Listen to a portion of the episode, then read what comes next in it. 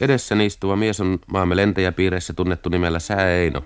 Hän on uttilainen vääpeli Eino Putama. Lentäjä, mekaanikko, sääprofeetta.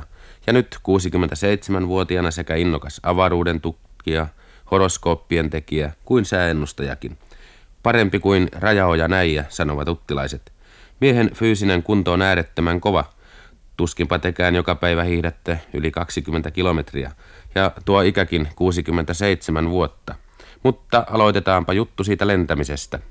Niin, se alkoi jo 20 tai oli mukana ainakin silloin Sorslevillä ensimmäisen kerran luutnantti Henrikiuksen kanssa lennolla 20 syksyllä ja sitten 21 pääsin ohjaajakouluun ja sitten se koulutus alkoi Sortavalassa ja siellä suoritin yksin että Se oli hyvin jännää, kun eh, se tarkastuslento ennen, niin semmoinen ilmavirta nousi ja kopranantti sulki moottori ja pakkolaskuharjoitus ja tuota, ilmavirta nostikin konetta, eihän me tiennyt mistä se, ja hän näyttää alas ja kone syöksykin tuommoiseen pystysyöksyyn yhtäkkiä, kun tultiin kylmää laskevaa ilmavirtaa ja tuota, Mie ihmettelin, että opettaja oikasi ja jääpinta alkoi lähestyä ja mie ravistin sauvaa merkiksi, niin että miksi et siellä oikase sitä.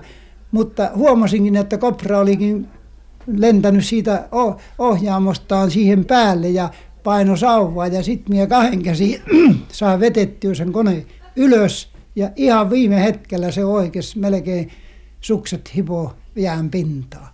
No sitten laskettiin alas ja kopra sanoi, niin sen leuka tärisi vähän ja minä ajattelin, nyt tässä tuleekin tuven rapina. Ja mutta tuota, yhtäkkiä hän rauhoitti, että miten sinä tuolla lailla tonttulit. Minä sanoin, että minä painoin heti nokkaa alas, mutta kone nousi. Se oli sommossa ylöspäin pyrkivässä ilmavirrassa. Ja sen jälkeen tultiin kylmää laskevaa ilmavirtaa.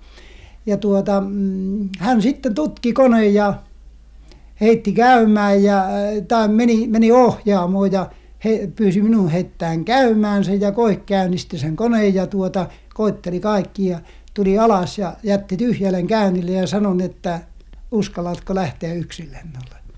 Teistä lentävistä miehistä kerrotaan lentävä lause, joka liittyy koulutukseen. Yksin lento onnistui, kone tuli ehjänä alas. Pitääkö tämä nyt paikkansa vääpeli Putaman kohdalla?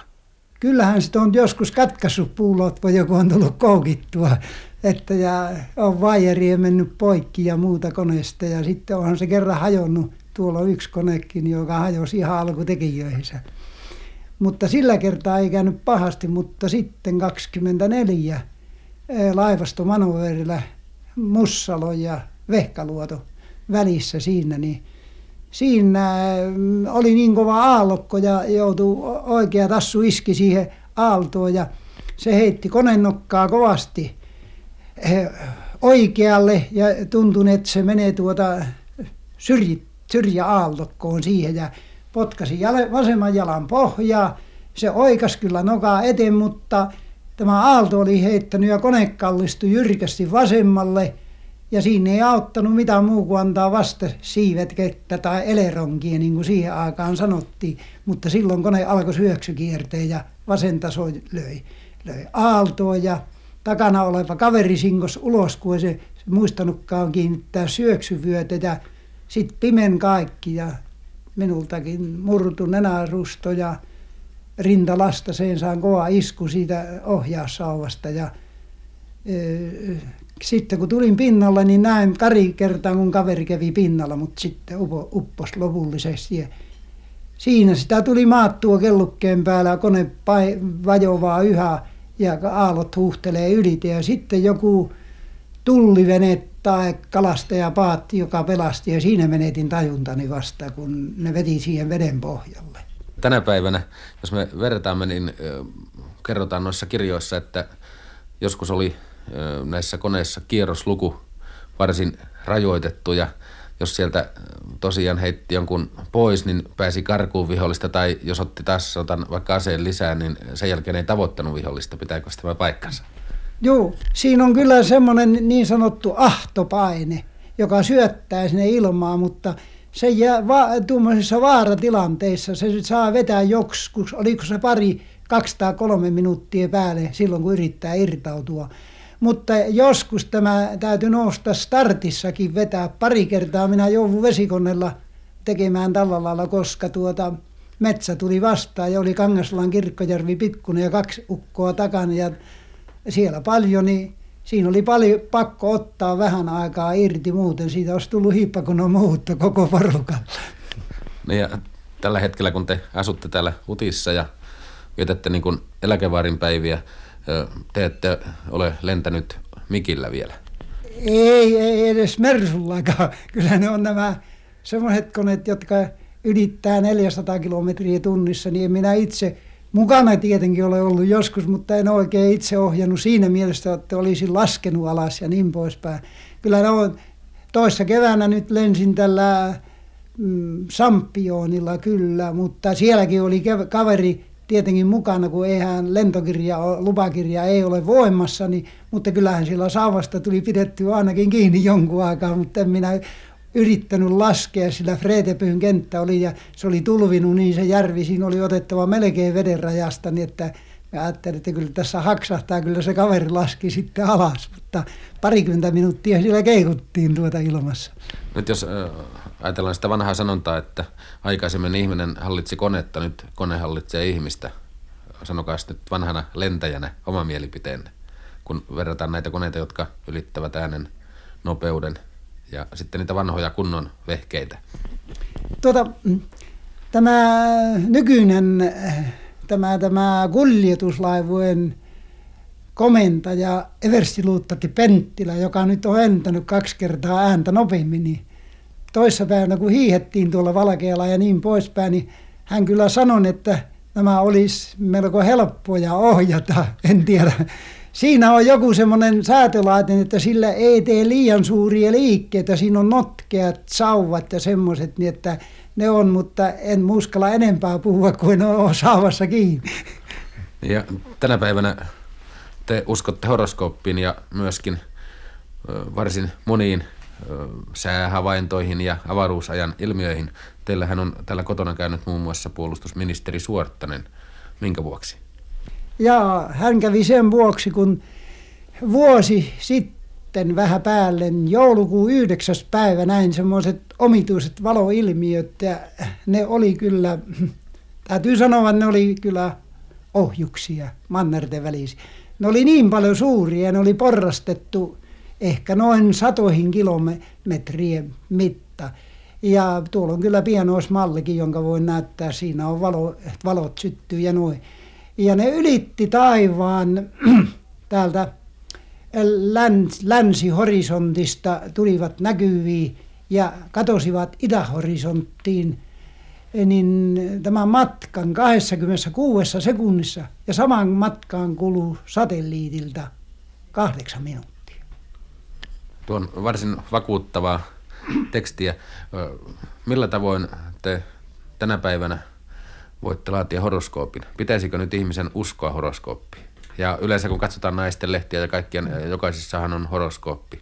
Onko ne tehty rahanhimossa vai ammattitaidolla?